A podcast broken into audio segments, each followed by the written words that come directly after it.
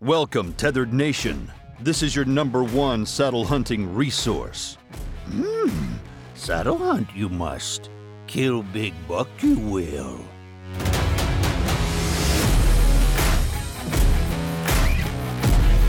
All right, we're here live at ATA 2020, and we have special guest Mark Kenyon with us in the room booth. This is a huge room. It's a big room. You guys are a big deal now. You've got a whole auditorium. Yeah, they gave us a special room. It's exciting. so uh, we'll start with Mark. Just kind of introduce yourself for people that may not know you, and then we'll just kind of move around the room clockwise. Everybody say who they are, and then we'll just jump straight into it. We needed a big room to house Carl's head. What? Come on. Already, we are 37 And seconds here into the- it, here it and he already Yep. hit him with a good one. Yeah, Nicely done. The To be train's fair- taking off. Two, two, two guns firing there. To, to be fair, To be fair, he deserves it. Have you seen the Phantom? Yeah, seriously. Uh, yeah, Mark, if you would, maybe do a quick intro, who you are, what you Yeah. do for a living, and then we'll just move around the table. Yeah, Mark Kenyon, uh, the Wired Hunt podcast, Meat Eater. I wrote a book and I hunt. Awesome. That I'm trying to be super succinct. It's pretty My good. goal today. It's pretty Yeah, good. there you go. super cliff notes. Yeah. All right, and uh, Andy Mays here. Uh, don't really have a title. Are I'm, you uh, here? I'm known, I guess, from uh, a couple of Mark's podcasts, but basically just a bow hunter.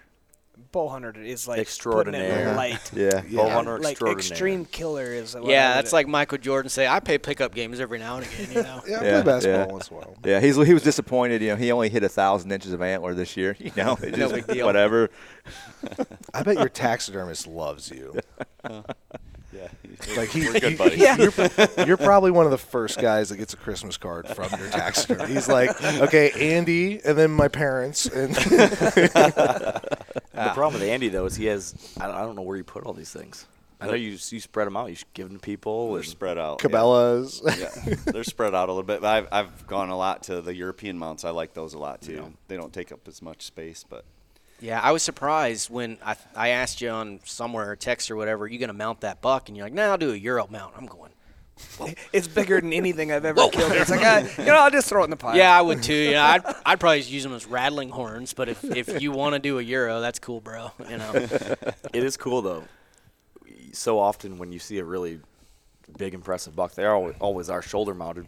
But Andy comes over to my house one day with a Euro mount of like a 150 class mega mainframe eight with stickers and junk or whatever, and that's an impressive deer to just hold and look at as a Euro. I mean that I get it. that's why I That's like them. It is cool. I like them. It's Obviously, a different experience. They save me some money. Yeah. And I, I look at it as like that's gas to the next state or a tag Mm-hmm. for this state.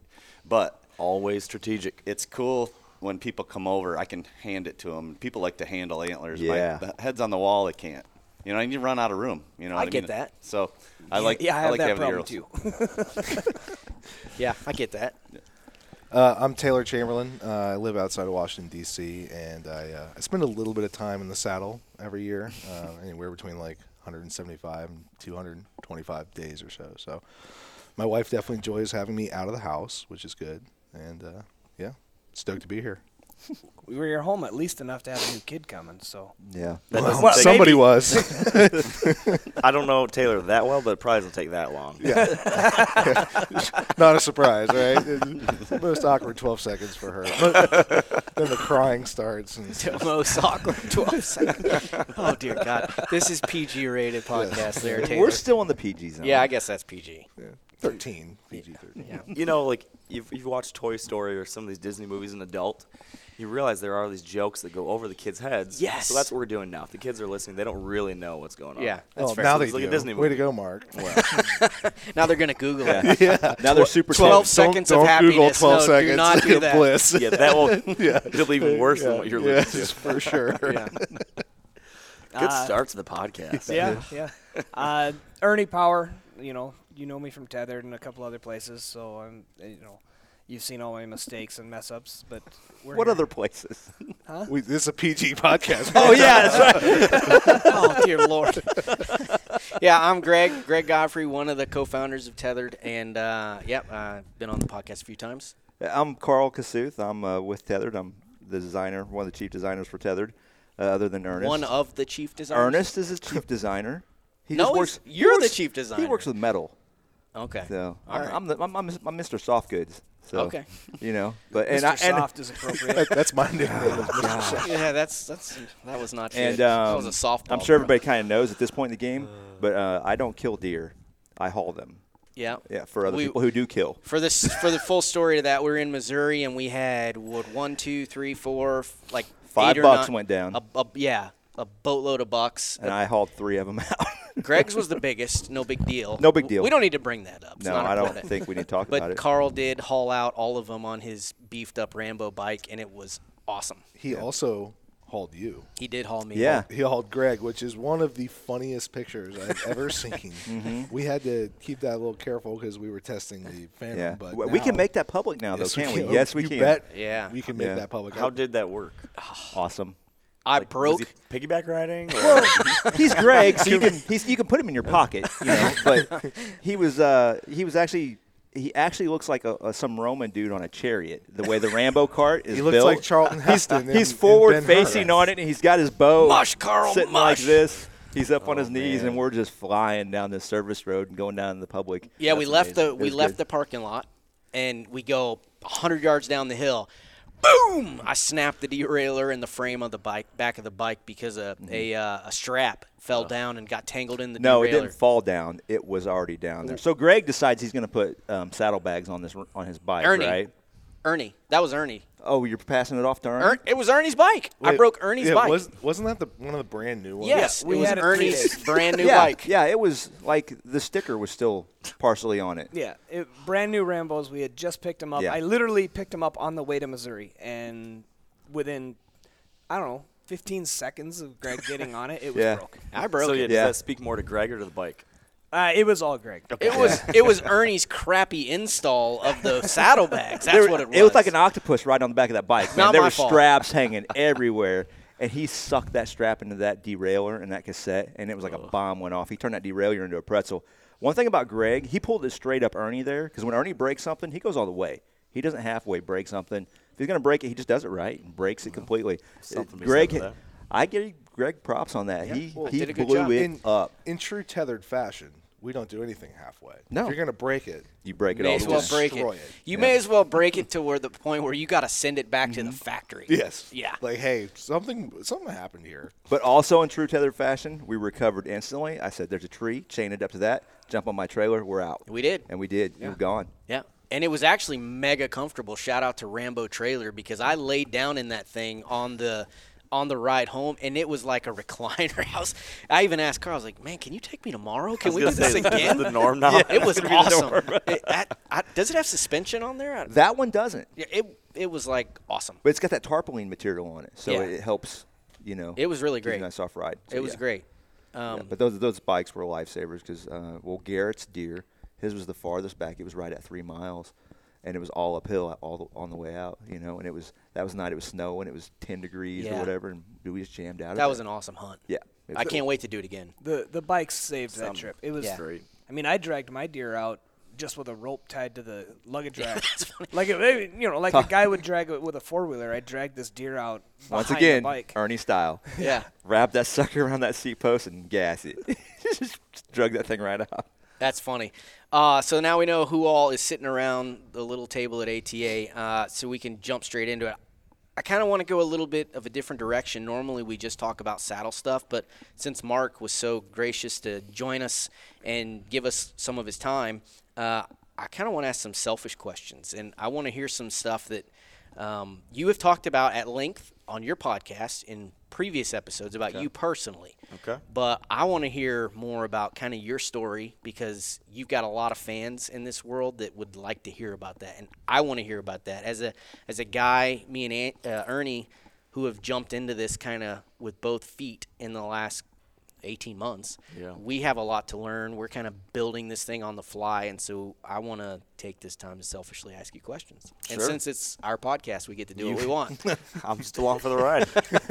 So first of all, talk about talk about quitting your job at Google and what that experience was like, and then going straight into Wired Hunt. yeah, I mean it was it was terrifying, Yeah, but it was also unbelievably exciting. I mean, it was a situation where. And can um, I interrupt you just real yeah. quick? I'm sorry. So maybe maybe talk about what you did at Google, Mm-hmm. maybe what that ex- what that was, so people know, because maybe not everyone's heard this story. Yeah, yeah. So basically, what happened is uh, I'm gonna go. I'm gonna rewind just a little bit further. Okay, thank you. And uh, went to school for business. Thought I wanted to be, you know, whatever, business, marketing, exec, something like that. So got an internship in New York City, and uh, worked for a big ad agency. And while I was out there, I was. I, I felt like claustrophobic. I couldn't get outside doing the things I wanted to do. It was noisy. It was smelly. It was just not what I wanted my life to be like. So I told myself I need to find a way to work, you know, with what I love, which is hunting, the outdoors, all those things. So my job for this ad agency was um, essentially connecting with bloggers and connecting our clients with bloggers. This is way back in like 2007 or eight. Um, so it was like very early in that kind of thing. Mm-hmm. God, that's crazy. That was a long time ago. 2020 now. Over So- 10 years. yeah, well over that. So, anyways, um, I got this idea that if these people could make these things called blogs about Reebok shoes or about Pogs or whatever shit it was. Pogs. Um, Pogs. Great example, right? That's a good one. Pog. Pog blog. Was there Pog blogs? I don't know that. I'm I don't know sure why that there came to my were. mind. But God, I hope there were Pog blogs. I hope there were okay, too. Yeah. But yeah, I thought you know I could do one of these. Maybe I could start a blog and I could kind of scratch my deer hunting itch. So I, I started a blog called Wired to Hunt, and all that summer I worked on that thing, and I really didn't know what I was doing, but I just kind of learned, and it was fun. It was a way to kind of be a part of the hunting stuff I loved, but while I'm in downtown Manhattan every day.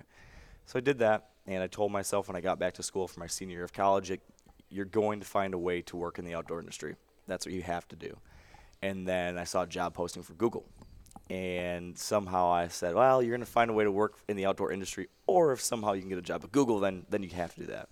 And um, long story short, I got a job at Google working in um, basically online marketing. We worked with a whole bunch of different uh, retailers, and I was helping them develop their online marketing strategies using our platforms. So I started working full time there out of college, and I got shipped out to our headquarters, which is just outside of San Francisco. And the same thing happened again. I found myself stuck in a big city, outside of or, far from any of the things I loved, unable to get out and do the things I love, and I, I, the same feelings came rushing back, and I realized, wow, you, you, you did the one thing you told told yourself you weren't going to do, mm-hmm. and that's a big mistake. I needed to find again some way to connect my passion with what I did every day all day. So I went to Barnes and Noble one night, and I'm a big reader, so I think I was like lonely and slightly depressed in San Francisco by myself. And I'm at Barnes and Noble. I'm looking at books, and I see this book on the shelf. It's called Crush It, by a guy named Gary Vaynerchuk Gary V. old Gary Vee. So I pick up the book and I don't know, I was enticed by the I think the the subtitle was Cashing on Your Passion or something like that. And uh, I read it from cover to cover that night and I said that night I'm like, that's what I'm doing. I'm taking this thing I started over the summer, Wired Hunt, and I'm gonna build that thing into a way that I can connect my passion with what I what I do for the rest of my life. And I started just just figure I mean I just spent every night, every morning, whenever I wasn't working in the day job, I was learning about digital media. I was learning about writing. I was learning about social media. I was learning about all these different things and and literally every single day I would just work all day, work all night, work all day, work all night, uh, trying to build Wired Hunt into a thing. And I didn't really know what I was doing, but little by little I started to and you know, did that for 4 years. Um, working the full-time day job and then working on Wired to Hunt, eventually was able to start writing for magazines and started meeting people in the industry and started developing a network and more and more opportunities came around and after a couple of years started making a little bit of money and a few more years I was making you know money that made me think well maybe I could do, actually do this and then eventually at the at the 4 year mark took the leap Took the leap. took the leap. And so I think your original question, I guess, which I'm only now getting to, was what did that feel like? And um, like I said, terrifying. But it was it was the most. It was one of the most intense cocktails of emotion that I've ever had because I remember walking out on the last day of the job and everybody was very very supportive there. One of the one of the best things about that group of people I worked with was that uh, you know they were just so proud of me and excited that I was chasing my own dream, even though that meant kind of leaving them hanging a little bit. I mean, I, I did everything I could possible to to leave in a good way, um, but this is it sounds super cheesy, but my whole floor of the office gave me a standing ovation when I walked out of the office, which is like a wild thing. That's super Um, cool. yeah, it was really cool. How rare was it at Google to be the guy that loved to hunt and fish and eat what you killed Oh. and et cetera? I was the only one, at least that I had ever met there. Yeah. And and I worked both at our headquarters in Mountain View, California, and then at our office in Ann Arbor, Michigan. And I was the only person like that I ever met.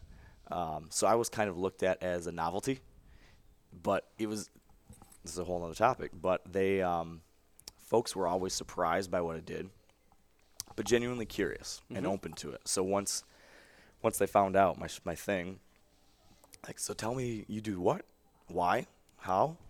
And very often, they were pleasantly surprised to find out that, oh, this is carefully managed. You, you know, you care about the animal and the wildlife and the, the environment and how all this happens. Um, so it was actually uh, many, many great conversation opportunities came out of it. So great experience with that. Um, but back to walking out on the last day, standing ovation. That was overwhelming. And then I get in the car, and then it was like, I don't know, it was this weird day around people the whole time. And then I get into the car by myself, and I get on the highway, and it was this whole other rush of, holy shit. You're right. There's no check coming next It's week. It's all on me. It's all on me. You've turned the corner. There's no insurance. There's no anything. Like you really need to be able to do this. And I broke down bawling, driving on the highway, complete sobbing with both holy like wow and like this is a dream that actually came true. Yep. To I mean just every possible emotion, joy, fear, surprise, all, all at the at the same same time. time. Yeah. Yep. Um, I remember you talking about that on a podcast you did. It was a while ago, but when you kind of detailed this story a little bit, and I remember that specific point where you talked Yeah. about crying in the car, and yeah, it it it hit home for me because at the time when I heard that, we were kind of in that we were Oh, close to that spot, man. so we weren't there yet. I but we were close.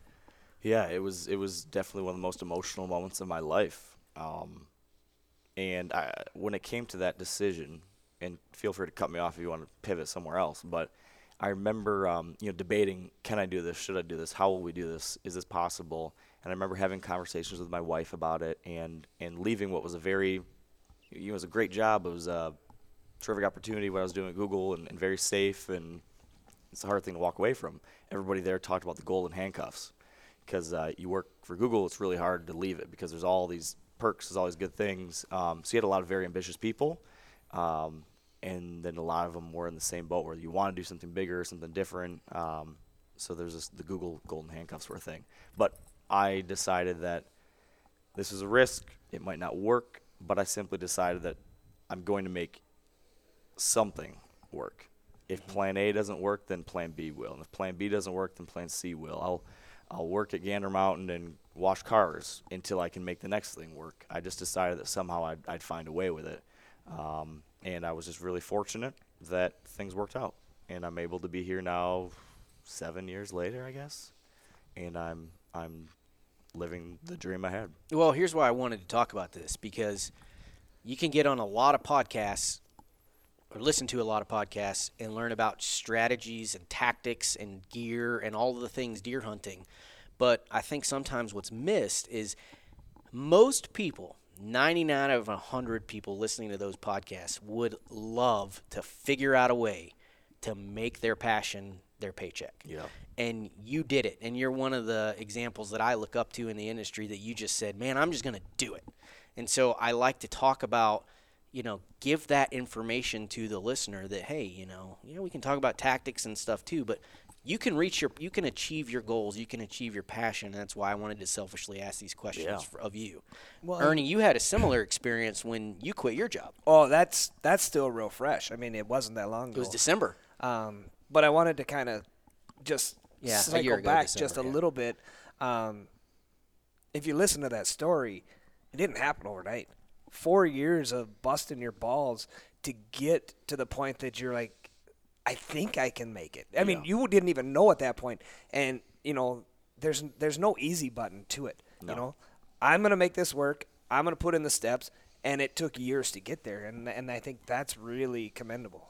and I think it's it's it's an important point because a lot of people do want the secret silver bullet that's just gonna like, what's the what's the secret to getting this, and then I want to be able to do it next year. And and sure, sometimes you'll luck into something that makes it happen really fast. Yeah, you can hit the lottery. Sure, but I wouldn't count on it. Right. And I would I would count on just a lot of hard work. Yeah, If you, the- if the- you love it though, it's it's worth it. it's, not work, but it- yeah, it, there's no substitute for effort and hard work, and also, you know, it was it was somewhat methodical mm-hmm. and calculated. Yeah. Right. It's not a like, hey, today's Wednesday, like, F it, I'm doing this. You know, uh, out of the blue. It, Yes. it, it, it definitely.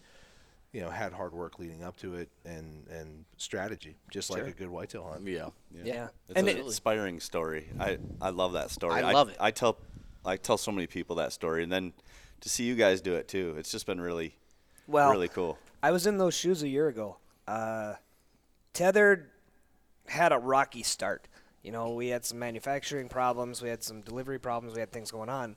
Um, and uh, last year in December, you know, I was sitting there with my wife and we're, we're drinking some wine and talking, and it's like, you know, the amount of work that Tethered is starting to require is more than I can put in part time. Greg's handcuffed to the army; he can't get out, right? So that leaves me, and it's it's somebody has to quit their job and become full time. How many times did we talk about that? Oh, or tethered's going to fail. I don't know if tethered's going to work, but I know it's going to fail if somebody doesn't jump. And the next day, I went and put my notice in. It was the scariest thing. I was in tears at work.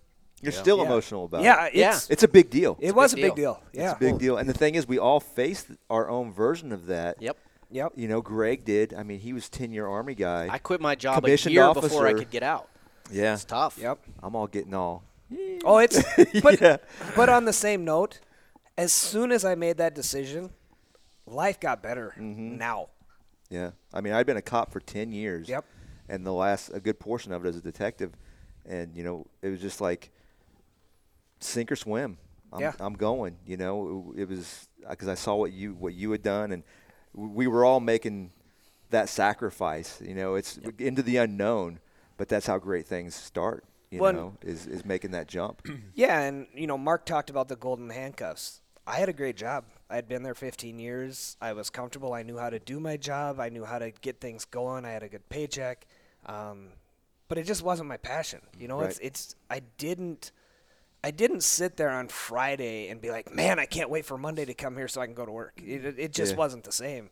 And since I came to Tethered, I work a lot more. It's it's all day, all night. um, but every day feels like a Saturday. Yeah. It's like Yeah. you write your own schedule and you're doing the stuff that you love. So it's like every day is a Saturday. It's it's like you're on Christmas vacation all the time. Yeah.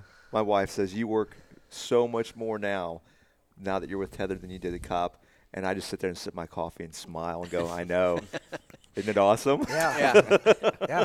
yeah, it's great. And the, the the inspiring thing to me is that you know, Mark's a smart guy. He's really really talented, but he's nothing special. Ernie's Ernie. Yeah, I, you're I think you're pretty special, man. I- You're absolutely right. Yeah, that came out wrong. I didn't, That did, I didn't mean it that way. He's a normal guy. I've hung love out it. with Mark on a few occasions now. He's a normal dude. You're like a normal guy that I could meet in the woods and we could hunt together. Yeah. Ernie's the same way. You meet a lot of dudes in the woods. yeah, he's a normal dude. I mean, it's kind of inspiring to me that just normal people can, if they're willing to work hard enough, you can find your spot in your passion. And again, that's why I wanted to talk to you about this specifically. Yeah. So, uh, to to kind of move the story a little bit now, going from wired to hunt to meat eater, which I know you're a big fan of, uh, or you openly talked about how you looked up to Steve and kind of he was a guy that you wanted to emulate in the outdoor industry. I agree. I love love the way he works.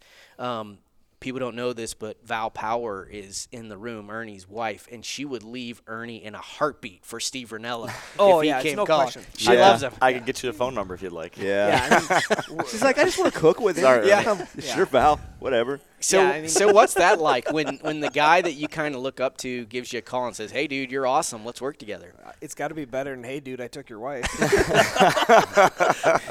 That is freeing. though. yeah. oh my gosh.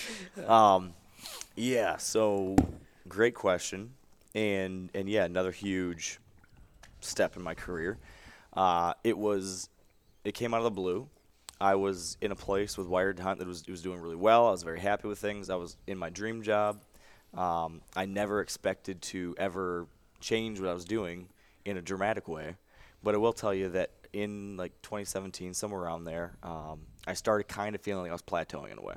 And I'm always every year I do some pretty. Um, I put some time into thinking about my goals, like my that year goal, five year goals, thinking about where am I trying to take this, what am I doing in my life, and you know every year there was a different, um, you know, it was different steps. And I've I've said this before, maybe you've heard me say this before, but early on it was just you know can I make this, can I can we survive doing wired to hunt, and then I was able to do it, and and now okay now we feel comfortable, and it's not like a paycheck to paycheck thing. We're actually okay, and then it was can I build wired to hunt and like a, one of the best whitetail media brands out there, and I eventually got to the point where I thought, okay, we've like Wired Hunt is is doing good things. I'm really happy with it, but I started um, wanting to have a different kind of impact.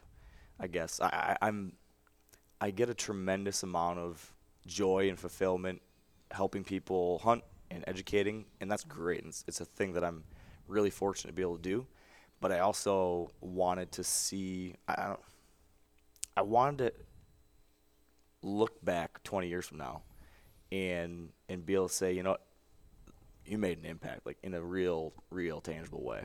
So I started thinking, what how do I do that? What are the things I need to do? So um, I decided to write a book. So at the same time, I decided right, I'm going to write a book. So that whole process started around the same time. So I'm working, beginning on this whole book idea, which is examining public lands and advocating for these wild places that we have access to and the history of all that. So I'm in the midst of that project, and then right at the same time, I get a phone call from Steve, basically telling uh, telling me first. He said, "What are you doing on the first week of September?" And uh, I was like, "Oh, this is exciting," because he's probably going to offer something interesting. and it's Steve. Yeah. Right, Steve. And I, you know, I had some interaction with Steve, but we never hunted together. Spent like that kind of time. We had some beers, and he'd given me some advice, and we talked about things in the past. But uh, but basically, he invited me on a caribou hunt, and then he said, "Let's talk again tomorrow." So he calls me tomorrow after I said, "I'll I'll clear my schedule. I was gonna go deer hunt, but I'll I'll come caribou, caribou hunting." And uh, then the next day, he brings up what they're doing with Meat Eater, basically taking this brand that was uh, a TV show and a podcast that he had started and significantly expanding the mission and the resources around it to build essentially a network of, of um, you know folks within the hunting, fishing, uh, conservation, and culinary space, and, and trying to do something really different, new, and impactful in this world, in this industry. And he wanted me to be part of that. And at first, it was just like the shock and awe of, geez, this person who, you know, is that of all the folks within you know our sphere, the person that I looked up to the most, um, and probably the only, not probably, absolutely, no one or no other entity could have came to me and offered like, hey, do you want to take your baby and make it a part of my thing? No other, like, any other thing within this industry could have came to me and, and offered that, and I would have said no. This was the only situation I would have actually said yes to, and and after a whole lot of thought, it was another scary thing. It was another very um, different scary because, right, I built Wired Hunt as my own thing. It was my baby. It was like tethered. Um, and I never, ever, ever, ever would have thought I would want to essentially merge my baby into another thing. But I think that there is a like a generational opportunity that we have, and may, maybe I'm, I don't want to, you know, like toot our own horn, but I think we have a unique opportunity to do something that makes a difference. And um, and that's what Steve pitched me on, and I believed in Steve and what he's been able to achieve, and and the the possibility that I could learn from him and work with him and, and be one of those people alongside of him that could make a difference in that kind of way. That was um, that was very very appealing to me, and decided to take that leap. And so that was the next big career change and move, and I did it. and so now Wired Hunt is a part of the Meat Eater sphere of, of influence, and we're doing a lot of cool, interesting new things now. And and the book was published, and that's out there in the world. So lots kind of happened. That's that's uh, I don't know. Just kind of pinch myself, been very lucky and fortunate. It's it's come together. It's super awesome. That was actually my next question. It's a perfect segue into the, that wild country, the book that you wrote. So I'm I'm about 25% into it, and I remember the story that you talked about uh, where you're in Yellowstone and you're camping and it's raining like crazy and you're not catching any fish. Yeah. this is the reason you went there and you're not catching them. But then I didn't know that the lightning shock is a thing. Oh, well, I didn't know about it either until yeah. until that. So happened. you you're like rod was the the fishing rod was like a you got shocked through it through electricity or something well, like well, lightning. Yeah, it's what's it called? It's called like a seeking charge, I think, is what the, the the term is. But yeah, I was out there fishing and there was a storm coming in, and I was uh, stupid that I was out there and I wanted to keep fishing. We're in one of these most like one of the best places for Right. cutthroat trout fishing in America. I'm on Slough Creek. It's like you, you make pilgrimages to this place. And so I assumed we, we backpacked in there like eight, nine, ten miles, something like that, and it was going to be lights out, I figured. But I get out there and the stream's crystal clear. It's absolutely beautiful. I can see all these great, big, beautiful fish in there, and nothing will take anything I throw out there at them. So it was unbelievably frustrating. But I kept thinking, ah, I gotta, I gotta keep going. I'm not gonna, I'm not gonna not catch fish. I have to keep going. So it starts raining, and I keep fishing, and it's raining a little more. I'm like, I don't, I don't mind getting wet. I want to catch fish. And then I remember, I think I was, I was uh, changing out my fly or something, and I had my rod up, pointed in the air. And I remember I was feeding a line through, and then I heard this like. I'm like, what the hell is that? And I put my rod down and listened, and it's gone. And I'm like, hmm. And I pull the rod back up in the air, and I'm fiddling. I'm like, what the hell's going on? And then pop, and it was, it was a, like a preemptive. Not you don't get the full charge, but it's the beginnings of like a lightning strike. Is what I after doing some research and learning about this, I felt just the very beginning of that coming down through the rod, and uh, fortunately, I did not actually get struck by lightning, and it Yeah. was just it was just enough to give you like, like if you were to touch uh, like a uh, electric fence, kind of pop. Yeah, yeah, yeah. like pow, just like whoa, just kind of shook me. And that was enough to say, all right, Yeah, I'm going back and to the then tent. I then I literally just ran back to our tent and uh, dove in there and I'm like, hey, honey, uh, I almost got struck by lightning, I think. And uh, That could have gone poorly. it could have it could have been a bad it could have been a bad deal, but uh, fortunately I didn't. And then uh, the next day I did catch a bunch of fish, so yeah, it was cool. that's good. That's good. So the process of writing the book, I mean, Yeah. What's that like? I mean, that's got to be intimidating to start writing a book. Yeah, very. Um, it was one of those things that, uh, again, it was this thing that I, I really decided the same. I talked about this goals, and each year I want to push myself. So I remember I was, um, it was the end of, I don't know, end of 2016 or end of 2015, somewhere in that ballpark. I remember I was driving up north to go uh, to our deer camp. And I was driving the car with my dad, and we were kind of talking about what's next, how are things going, where are you at, what's the next thing, and and this is when I started thinking, you know, I need to. I've always wanted to write a book, and I think maybe this is the year I just need to. I need to find a way to make it happen. Maybe it, maybe I'll maybe I won't get a publishing deal. I have no idea how to do that. Maybe it'll be lousy. Maybe I'm no good at this, but I think just the process of pushing myself to try to do it. I mm-hmm. think just forcing myself to take on something of that scale. I mean, writing an article is one thing. Writing a 300-page, 100,000 word book is, is something totally. I mean, it's it's not even comparable. So I knew that that would just be massively challenging. And I thought, even if it is not successful in any other kind of way, just taking on something like that and making it to the end would probably be worth it. Just to have whatever that would do for me as a learning experience. So decided to do it. And um, and sorry I'm a little rough with my voice right now. Andy May kept me out too late, and Taylor Chamberlain kept me out too late. And everyone, I was uh, a smart one. I went to bed. Yeah, you were smart, Greg. Yeah.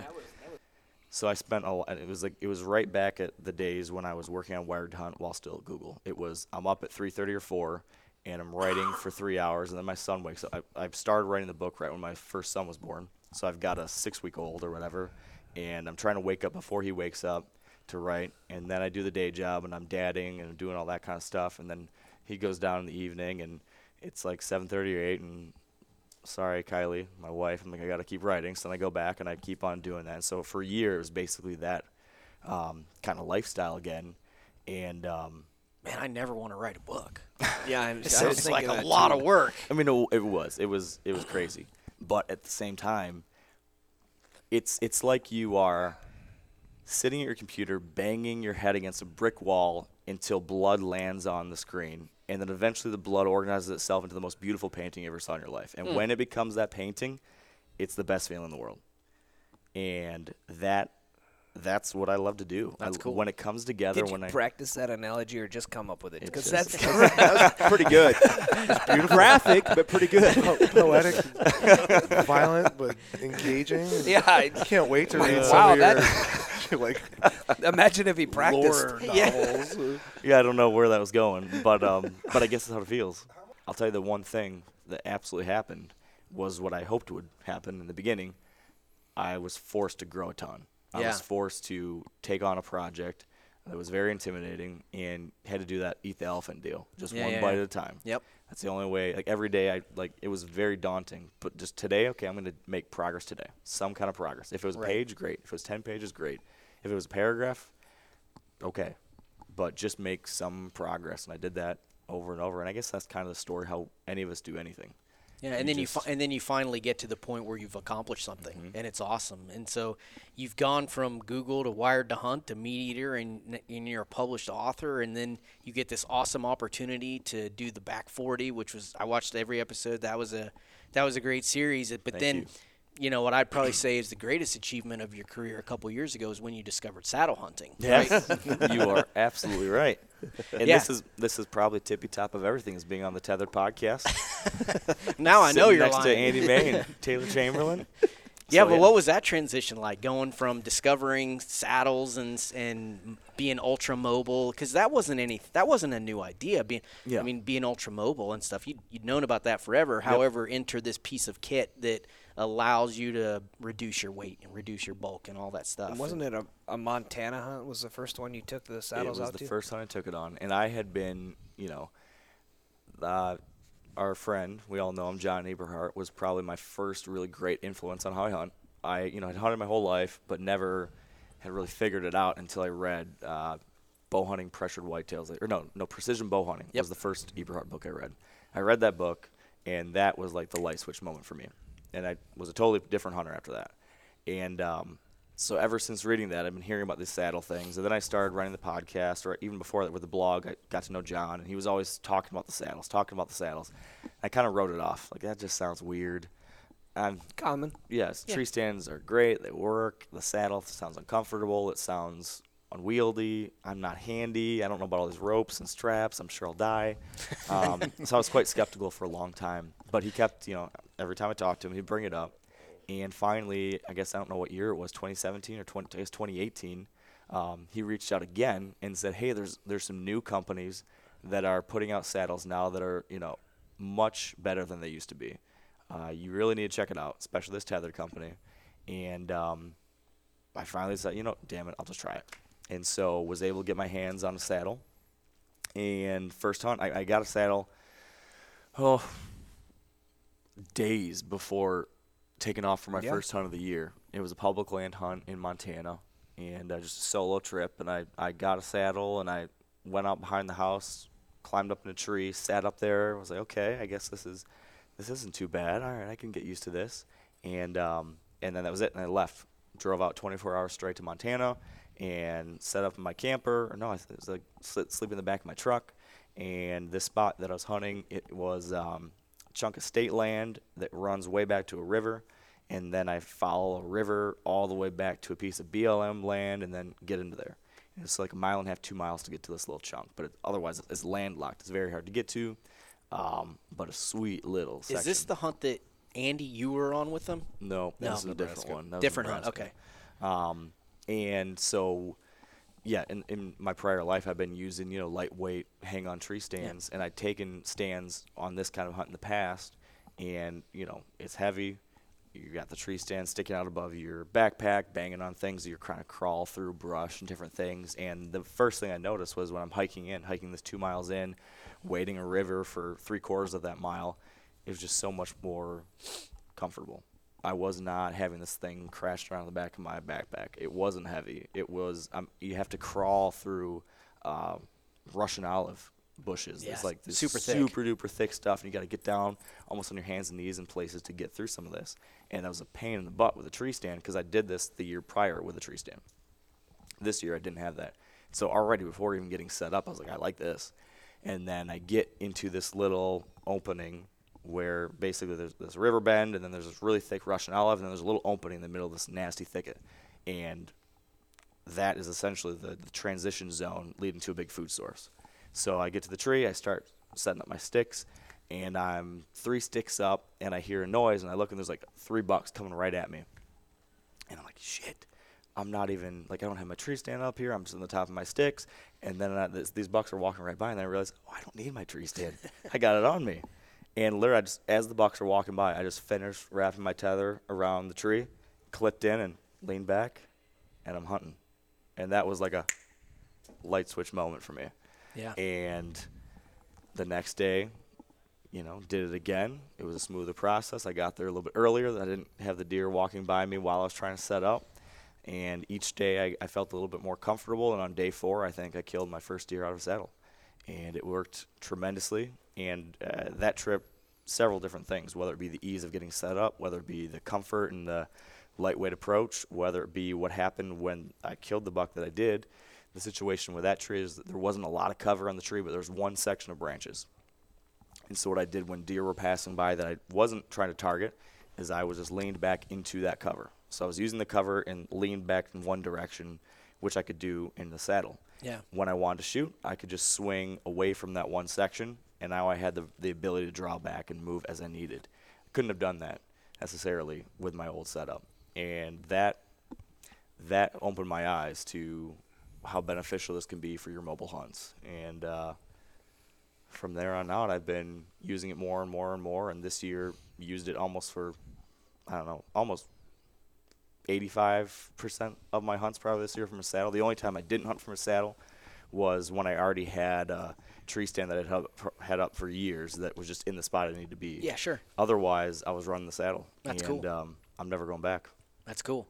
It's good that it that it helps. We hear that all the time. Like, hey, it's another a golfer carries more than one club, right? You said the tree stand that's always in the right spot. A golfer carries more than one club, so use it when it makes sense, and then if it doesn't, use something else. And Andy, I know you were that way for a long way too. You know, you were you were kind of split. Uh, So, but then you had a little bit of an experience the last couple of years as you've jumped into more tethered products. That you've kind of transitioned even more into saddle hunting too. Exactly. Yeah, I first. uh, It was like 2003. I think I first hunted out of a saddle. It was the old Trophyline, and I saw the benefit in it. Um, but it was it was bulky. It was uncomfortable, um, and it weighed a lot. It didn't save a whole lot of uh, weight from my hang-on stand. And then I used it kind of on and off, you know, over those years. And then when you guys came out with the Mantis, um, I picked one of those up, and the weight of it uh, less bulky, and, and I found it much more comfortable than that saddle that I previously used. So I was ecstatic with the Mantis, um, and I used that. I got it. It was it was towards like the half uh, halfway point of last year, but I used it from there on. I killed two deer out of it, and then this year um, came out with a new saddle, the Phantom, and I got to test a prototype, which I was uh, just super happy to do. I felt very fortunate to do that, and uh, that was a, a, a an interesting saddle because I, I first got that in hand, and I didn't like it as much as the Mantis, but it didn't have all the features that we. It wasn't the final product Right. that we Mhm. First version. turned it into. Yeah. And um, and I, when I think about it, I just really just loved my mantis. And then uh, Carl worked his magic, and we talked about some of the issues I had with it because I, I tend to be one of those guys that has a more difficult time finding comfort. Some guys don't find it easy. I don't. And um, added some features to the Phantom, and now that is hands down my favorite saddle. And this was the first year that I went 100% from day one to the last day of the season hunting out of the saddle. Um, I killed four bucks wearing the saddle. One of them was on the ground wearing the saddle, which is one of my favorite. It's a benefit. It's one of my mm-hmm. favorite things about the saddle is that I like to. I never know where I'm going to end up half the time.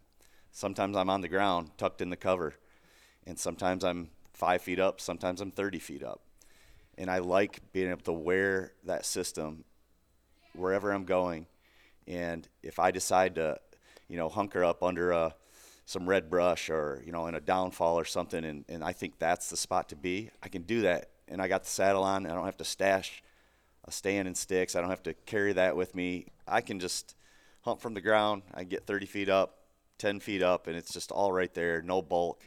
And I've found myself a couple times this year, uh, or this year and last year. Sometimes I'm I'm in the saddle and I, I see a, a deer out and I need to move in close, and I I love that fact that I can stalk up on a deer wearing that, Yeah. wearing my climbing If- system. you if- know, if you're hunting and it's the rut, and maybe some big bucks got ran a doe into a little thicket, and he's got her holed up in there, and you're like, it's it's now.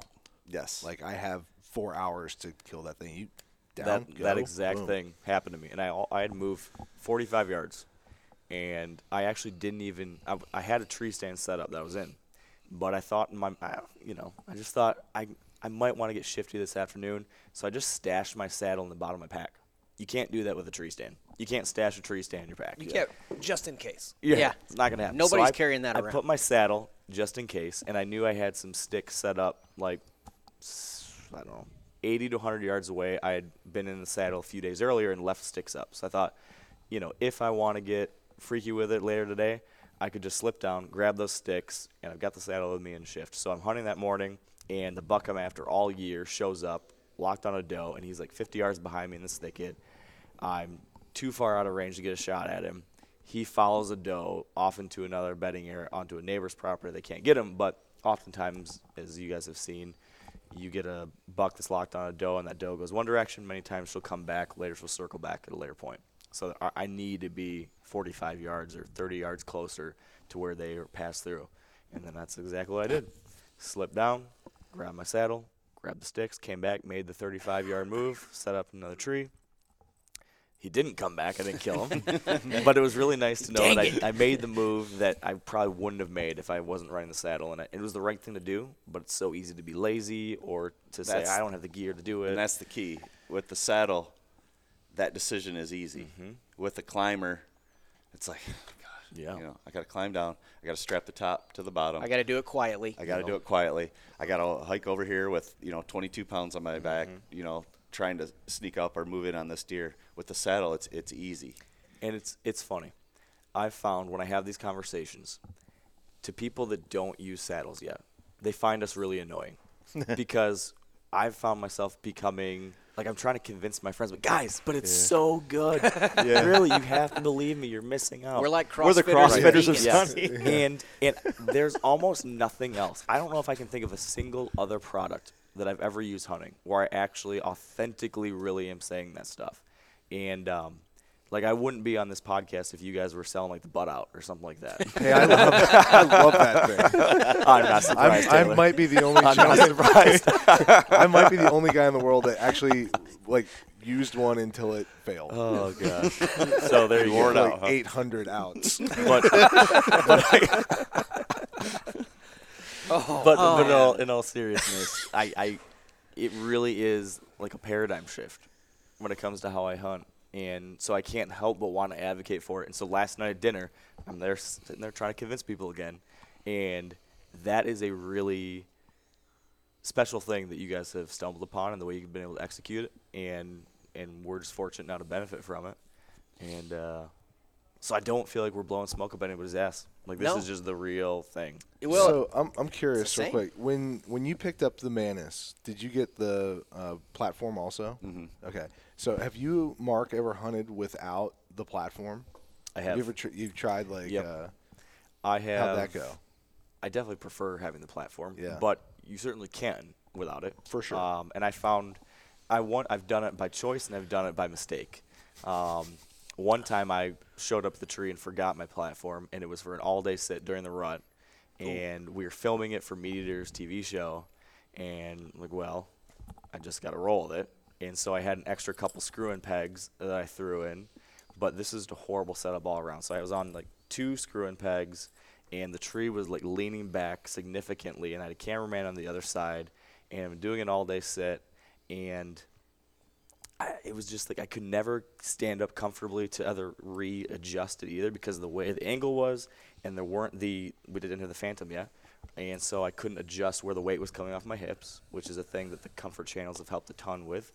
And that was the only time I've ever been uncomfortable in a saddle, and it was all my fault. And you, that was probably an uncomfortable sit, wasn't Yes, it? that was the one time. Yeah. But but I have had done other times where I just stood on the top of my climbing stick when I wanted to just I was in a pinch, I just ran out there real quick.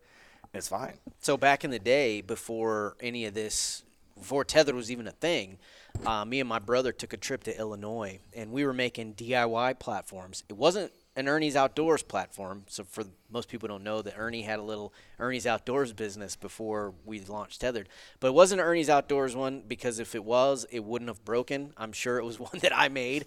But hunt one, day one, me and my brother, we get one week off a year to go and shoot deer in another state. We live in Florida. We're able to go and travel and, and hunt.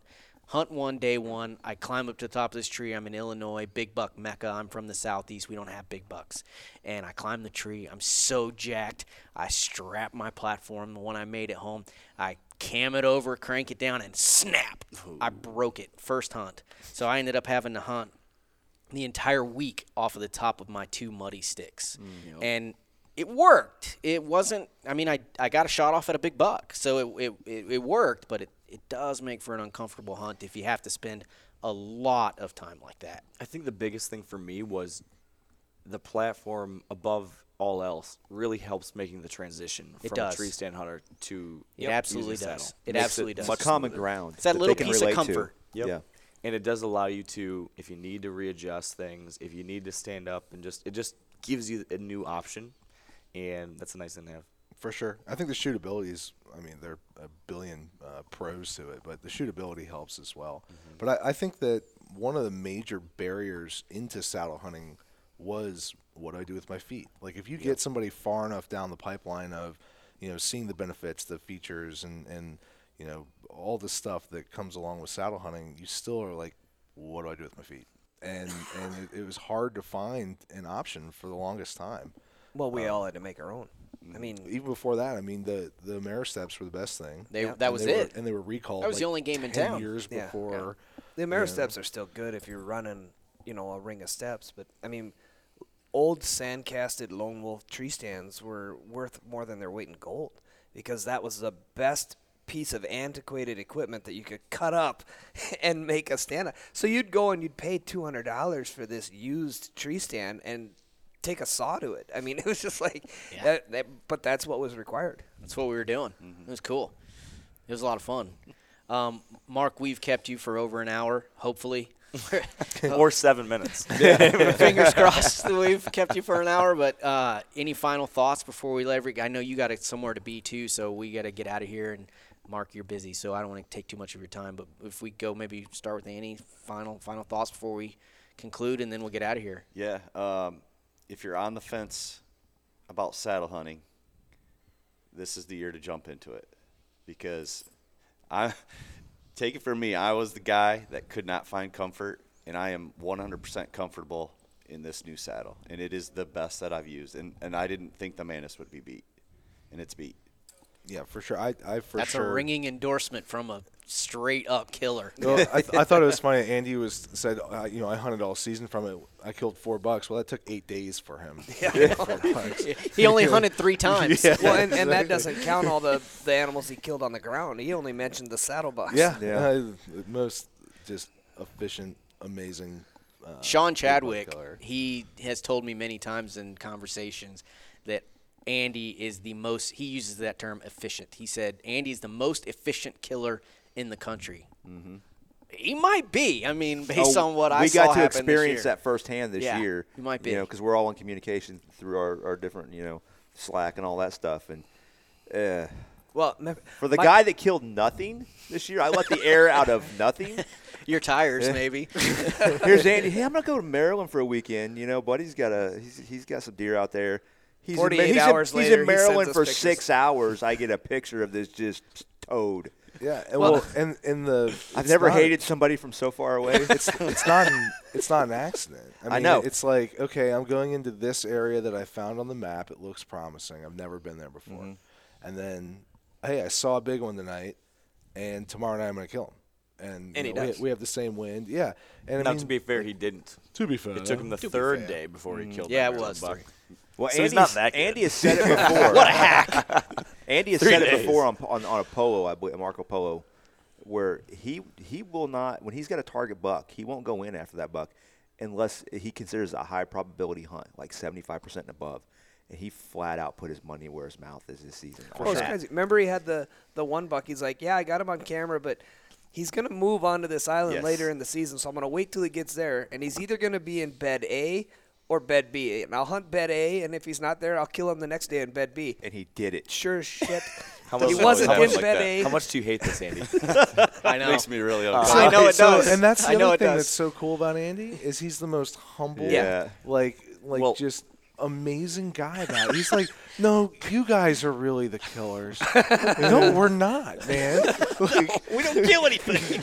So, well, uh, Speak for yourself, Carl. and yeah, side note about that, I didn't know the guy that was guiding us in Missouri has never actually put an arrow through something. He's like, oh yeah, go over to this spot. This is a great spot. like for what, man?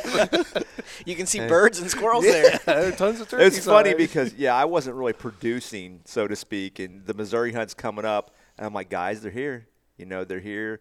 This is what you can expect. And I'm sending pictures of just whatever. You know, this that's that could be an average deer for here. And I think they all thought I was blowing smoke, and then they arrived. And I told my wife the night before. Well, we, actually, Greg and Bobby were rolling into town because they were the first ones to get there. And I said, "You wait till these guys get here." I said, "The quality and caliber of hunters that are about to land in our backyard, something's gonna die. A lot of somethings are gonna die." And, and it They did. did. Well, we killed what Yeah. five bucks out of Five, five bucks in a week. Yeah. We put it Yeah. on them. Put So it that's so on. basically we went down and showed Carl that you know bucks can be killed. Yeah, yeah. no, I had a blast. Uh, I was I was playing. I was camp host and, and guide and and uh, I started a new business. Mark, you'd be proud of me. It's it's CRS, uh, Carl's Recovery Service. Nice. Yes, I, I go down and get your deer when you kill it on my e-bike and all that. Sign me Well, up. Carl's chili service was pretty good. Yeah, Also. yeah, that was. I'm a, I, I am a connoisseur Are you? of, uh, Yeah. of all things edibles. You know, and I thought I would replenish that venison that was in that chili, but yeah. And the the number and quality of deer that was there, I mean, in order to get to the places we were at, we were taking these Rambo bikes three and four miles from you know where you would park, and so we're truly seeing unpressured deer and lots of them. I mean, Carl could basically hunt in a petting zoo and not kill something with after what I saw in Missouri. This poor guy. I'm sorry. Uh, Next know. year's your year, buddy.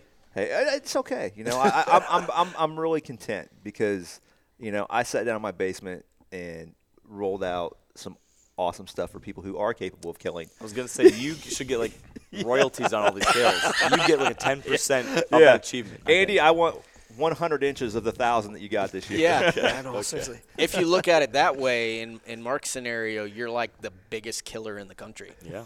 there you go. there you go. There you go. Yeah, Mark, any uh, closing thoughts for us before we let you go? I will just say uh, thanks for having me. Thank you for producing a tool that really genuinely gets me excited, and uh, keep doing it. Keep keep innovating. Keep working on this because it is it is honestly one of the most innovative um, products that's been brought to this market in a long time. You're doing something that's helping a lot of folks out, and that's that's a powerful thing. It's awesome. Yep. It's a lot of fun. Keep it up. We're having a lot of fun doing it. Thanks for listening. Um, hopefully, you guys learned something about this. Hopefully, you you were inspired by Mark's story. I know I was. I love hearing it. How you know, with enough work and grit and determination, you can do it. Um, so if you're thinking about following your passion, whether it's in hunting or writing a book, which I don't recommend after listening to this podcast. but uh, no matter what it is, if you're willing to put your, your mind behind it and work hard, you can you can do it. So that's it. We'll let you go. We got to head back to the booth. We got a bunch of stuff going on at ATA. Thanks for listening. We'll catch you guys next time on the next Tethered Nation podcast.